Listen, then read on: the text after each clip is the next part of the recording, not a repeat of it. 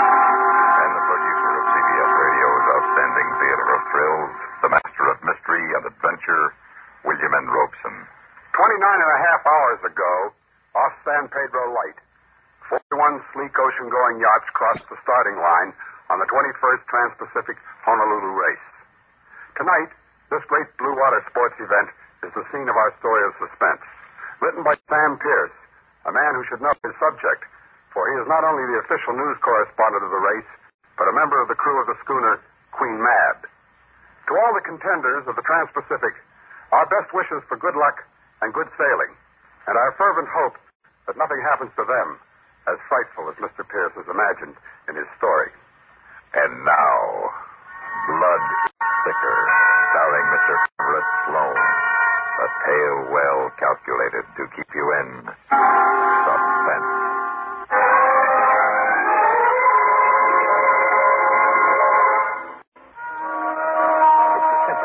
Plan, as plans go.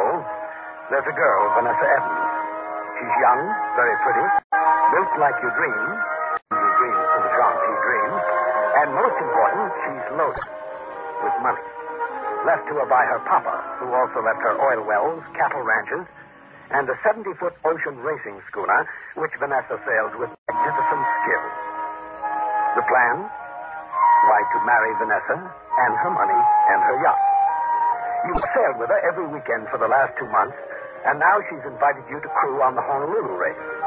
And although your yachting experience has been limited to a few weekends on friends' boats, you've always been able to talk a good game. And with as willing a listener as Vanessa, who could steer a long course, as they say in yachting circles. So now it's the day of the start. And as you swing jauntily aboard the sleek 70-footer, your spirits are soaring. You feel every inch the gentleman sailor your carefully selected wardrobe makes you look. Well, welcome aboard, Mr. Farley. Thank you, Captain. Morning, Mike. Vanessa, boy, don't you look wonderful. Thank you, sir, she said. Hi, Skipper. Mike. We can take off any time now. Doc's aboard. We all here, Vanessa? Crew complete? We're all here, Mike. But there's been a little change in personnel.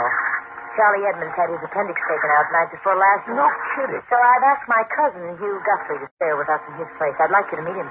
Hugh, this is Mike Farley, my cousin Hugh Guthrie. Oh, very glad to know you, Mike. Thank you. Vanessa was telling me you've done quite a bit of sailing on the East Coast. I thought perhaps we I, might. uh, I made the Bermuda races a couple of times. Ah, fine race. What boat?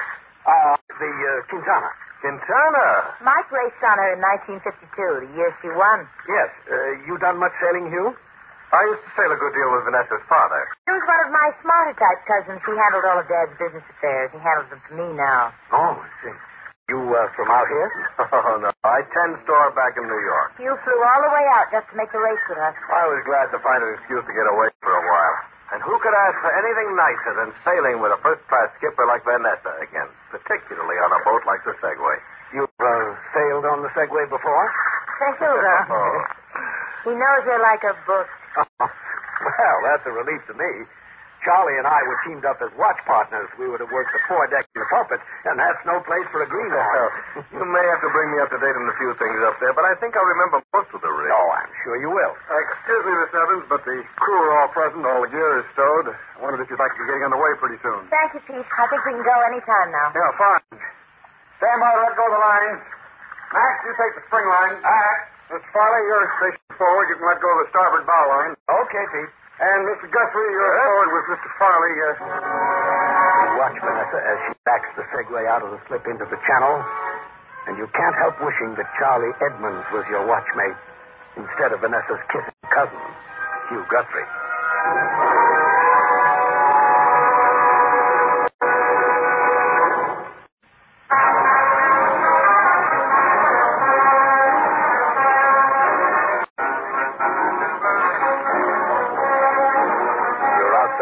Breakwater now, beating slowly to windward.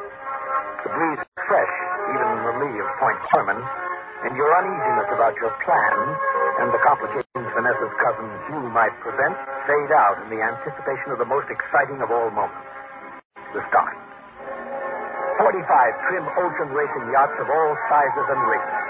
White hulled, black hulled, mahogany hulled, knifing through the long, gentle swells of the Catalina Channel, maneuvering with a skill that is born to blue water sailors. Aboard the Segway, with Vanessa Evans' slim, strong hands almost caressing the wheel, you know the excitement. Share it with every other sailor on every other boat as the seconds tick away and the navigator's voice continues the countdown. Hey, Stand by to get the fishermen out as we cross the line. Standing by. Five. Flag to the air. Three. Two. There's one. Up a zero. All right, Peter. She's coming as fast as I can get her. Get the Jenny in the cottage. She's spinning. Hurry in. That's good. All right, bring her fast. Was it all right, Pete? If I hadn't been looking, I have thought your father was at the wheel. Thank you, Pete. Beautiful start, Vanessa. I don't think you had more than two seconds to spare. I thought for a minute we were going over the line too soon. I was scared, Mike, really scared. Oh, you handled her like a master. And we're doing great. Look, I don't think there's more than two boats ahead of us, maybe three. Well, that cutter isn't going to wait for us, though. You'll weather us all the way to the west end of Catalina. But once we get around, we can really put some sail on and see what she can do. Well, we're pointing higher than that ketch over there. Leading her, too. The ketch? Yeah, right over there to starboard. Oh, the yawl. No, she's a... Oh, oh, yes, of course, she's a yawl. Unless, of course, they've changed things around out here, Wes. No, no, no, she's a yawl. It's uh, just sort of a mental block I have. Never can remember which is which. It's easy enough mistake to make. For a blue water sailor? Oh, come now, Mr. Farley. Look at Vanessa, and she's looking intently at the compass, avoiding your eyes. And you look at Hugh Guthrie, and he doesn't avoid your eyes. And you know that you made your first bad mistake. And he knows it, too.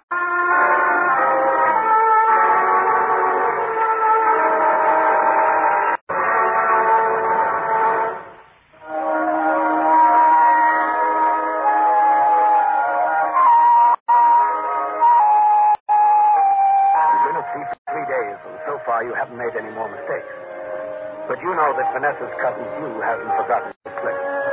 You know he's watching and waiting for you to make another one. And you're certain that next time he won't let it go. Not this boy.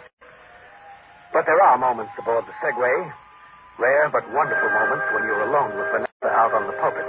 That tiny fenced-in platform on the forward tip of the bowsprit, with nothing but the sound of the wind and the bow wave. She's beautiful from out here, isn't she, Mike? Beautiful from anywhere. Like a skipper. Mike, if I ask you something, will you get angry? Of course not, darling. I couldn't be angry with you. It's about you and, and you. What about you and me? Well, I don't know what it is, Mike, but but from the very first day of the race, you've been standing off watching each other. It's something you. What is it, Mike? What's happened? As a matter of fact, Vanessa, I've felt it too. Mike, you don't like him, do you? Well, I don't dislike him. I think he likes you, Mike. He's, he's been pumping me about you, about your parents, where you were raised, what boats you've sailed on. Well, I'm flattered by his interest, but why is he so concerned with me? Because he's my guardian, Mike. Guardian? Why, he's only a couple of years older than you are. I told you he was one of my smaller type cousins. Daddy liked him. Wanted it that way. So, uh, he controls your money. He controls everything Dad left for me. And your heart, Vanessa? I control that, Mike. Well, then, why are we talking about things that don't matter? Who cares about your money? Let old cousin have it if he wants it. Who cares about anything but us, Vanessa? Us, that's all that matters. Mike. I don't care what happens as long as we have each other. Oh, my darling.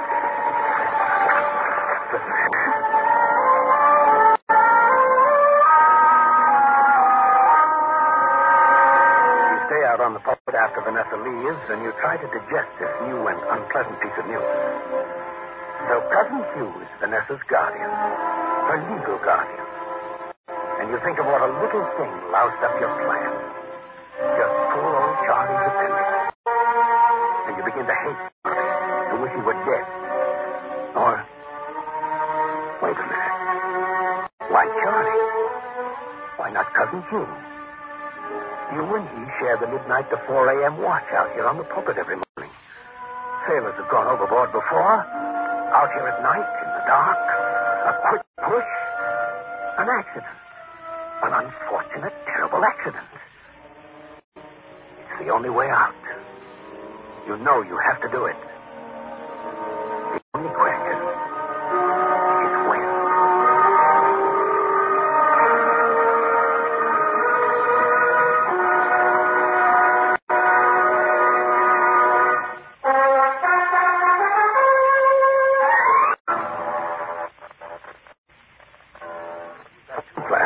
One, to marry Vanessa, and two, to get legal beaver cousin Hugh.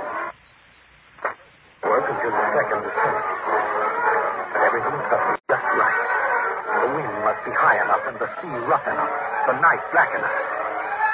And seven days out, midway between San Pedro and Honolulu, the right time comes. With the wind blowing 20 to 25 knots and the sea coming at you in long rolling swells, the tops blowing off, feathering into the night, the bow of the Segway seems like a giant bucking bronco, lifting high only to plunge back in, open and all, down into the black, angry water. You and Hugh are wearing your flotation gear.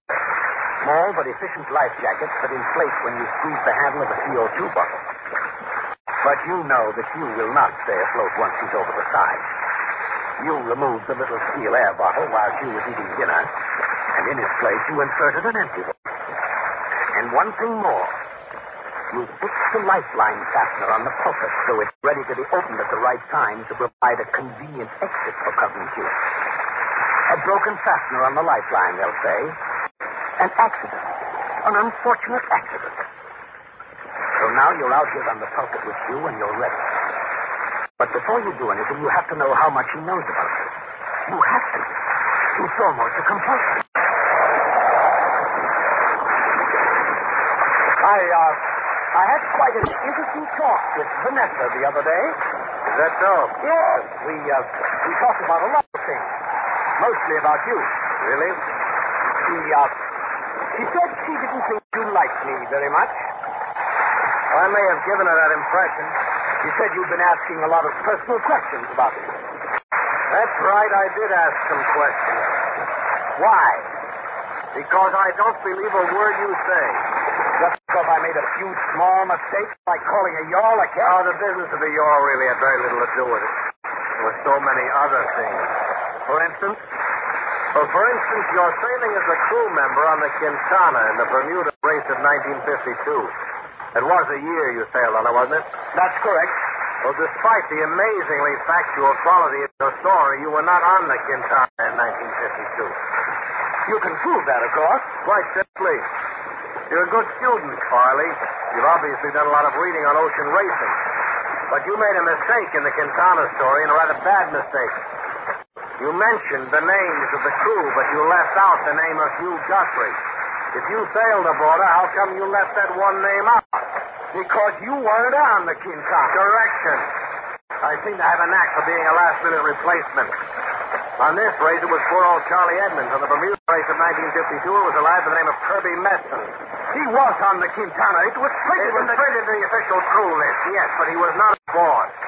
He broke his leg on the very morning of the start. And I, lucky Johnny on the spot, happened to be there to see an old friend off who happened to be the skipper of the Kentucky. I replaced Kirby Messon. That's impossible. Farley, you're a bit of a liar. And I don't trust liars. Particularly when they're moving on someone very dear to me.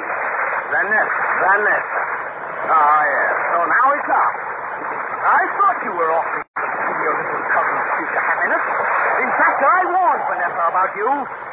You don't want me to marry her because you want her for your... All right, Farley, let's stop the nonsense. Cheap phony, and I'm going to tell Vanessa the truth about you. You won't tell her anything because you're not going anywhere except over the front. I don't think so. You're going over now, right now. You're a phony, Mr. Farley. A phony. No! No! As you lunge for him, a giant wave smashes over the pulpit, burying you in tons of water. You grab for the lifeline as you start over, but the partner you doctored carries away. And you feel a sharp, tearing pain at the hook-like end of it rips through your hand. And then you're alone in the water, watching the Segway as she rushes on into the night. You inflate your life vest, and it works. And then you see off in the distance the spreader and deck lights come on, and you hear the voices, hurried, frantic, as they get the sails down and try to bring the Segway around. And you know your plan is finished. But you're alive. And that's all that matters now. You're alive. And they're coming back to pick you up. And then there's something between you and the lights on the Segway. A triangular blue-gray fin, cruising slowly, almost indifferently, slicing through the black water a scant ten feet away from you. You suddenly remember the recent stories in all the newspapers of killer sharks and what they can do to a swimmer. You lie very still. That's what they said to do. And you watch. And the fin cruises away. And you start to breathe again. And then it circles, seems to flutter in the water, and pick up speed. And you raise your hand in a futile gesture to ward it off, and you suddenly know you're not going to make it. A hand sliced to the bone from the hook on the lifeline is bleeding. And you remember that sharks are attracted to blood. It's the thing that makes them attack. And you open your mouth to cry out. And the cry never comes. Because you're pulled down through the blue black water. And something has you in a vise of razor sharp teeth. And then you do scream. With the last breath you have. And no one hears you.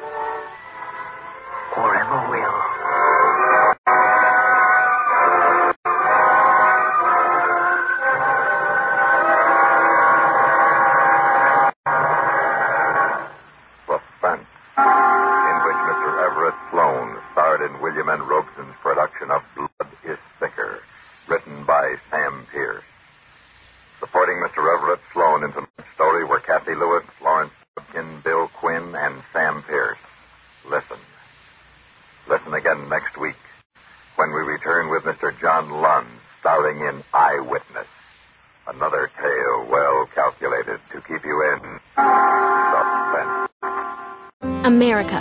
We are endowed by our Creator with certain unalienable rights life, liberty, and the pursuit of happiness. At Grand Canyon University, we believe in equal opportunity, and the American dream starts with purpose. To serve others in ways that promote human flourishing and create a ripple effect of transformation for generations to come. Find your purpose at Grand Canyon University. Private, Christian, affordable. Visit gcu.edu.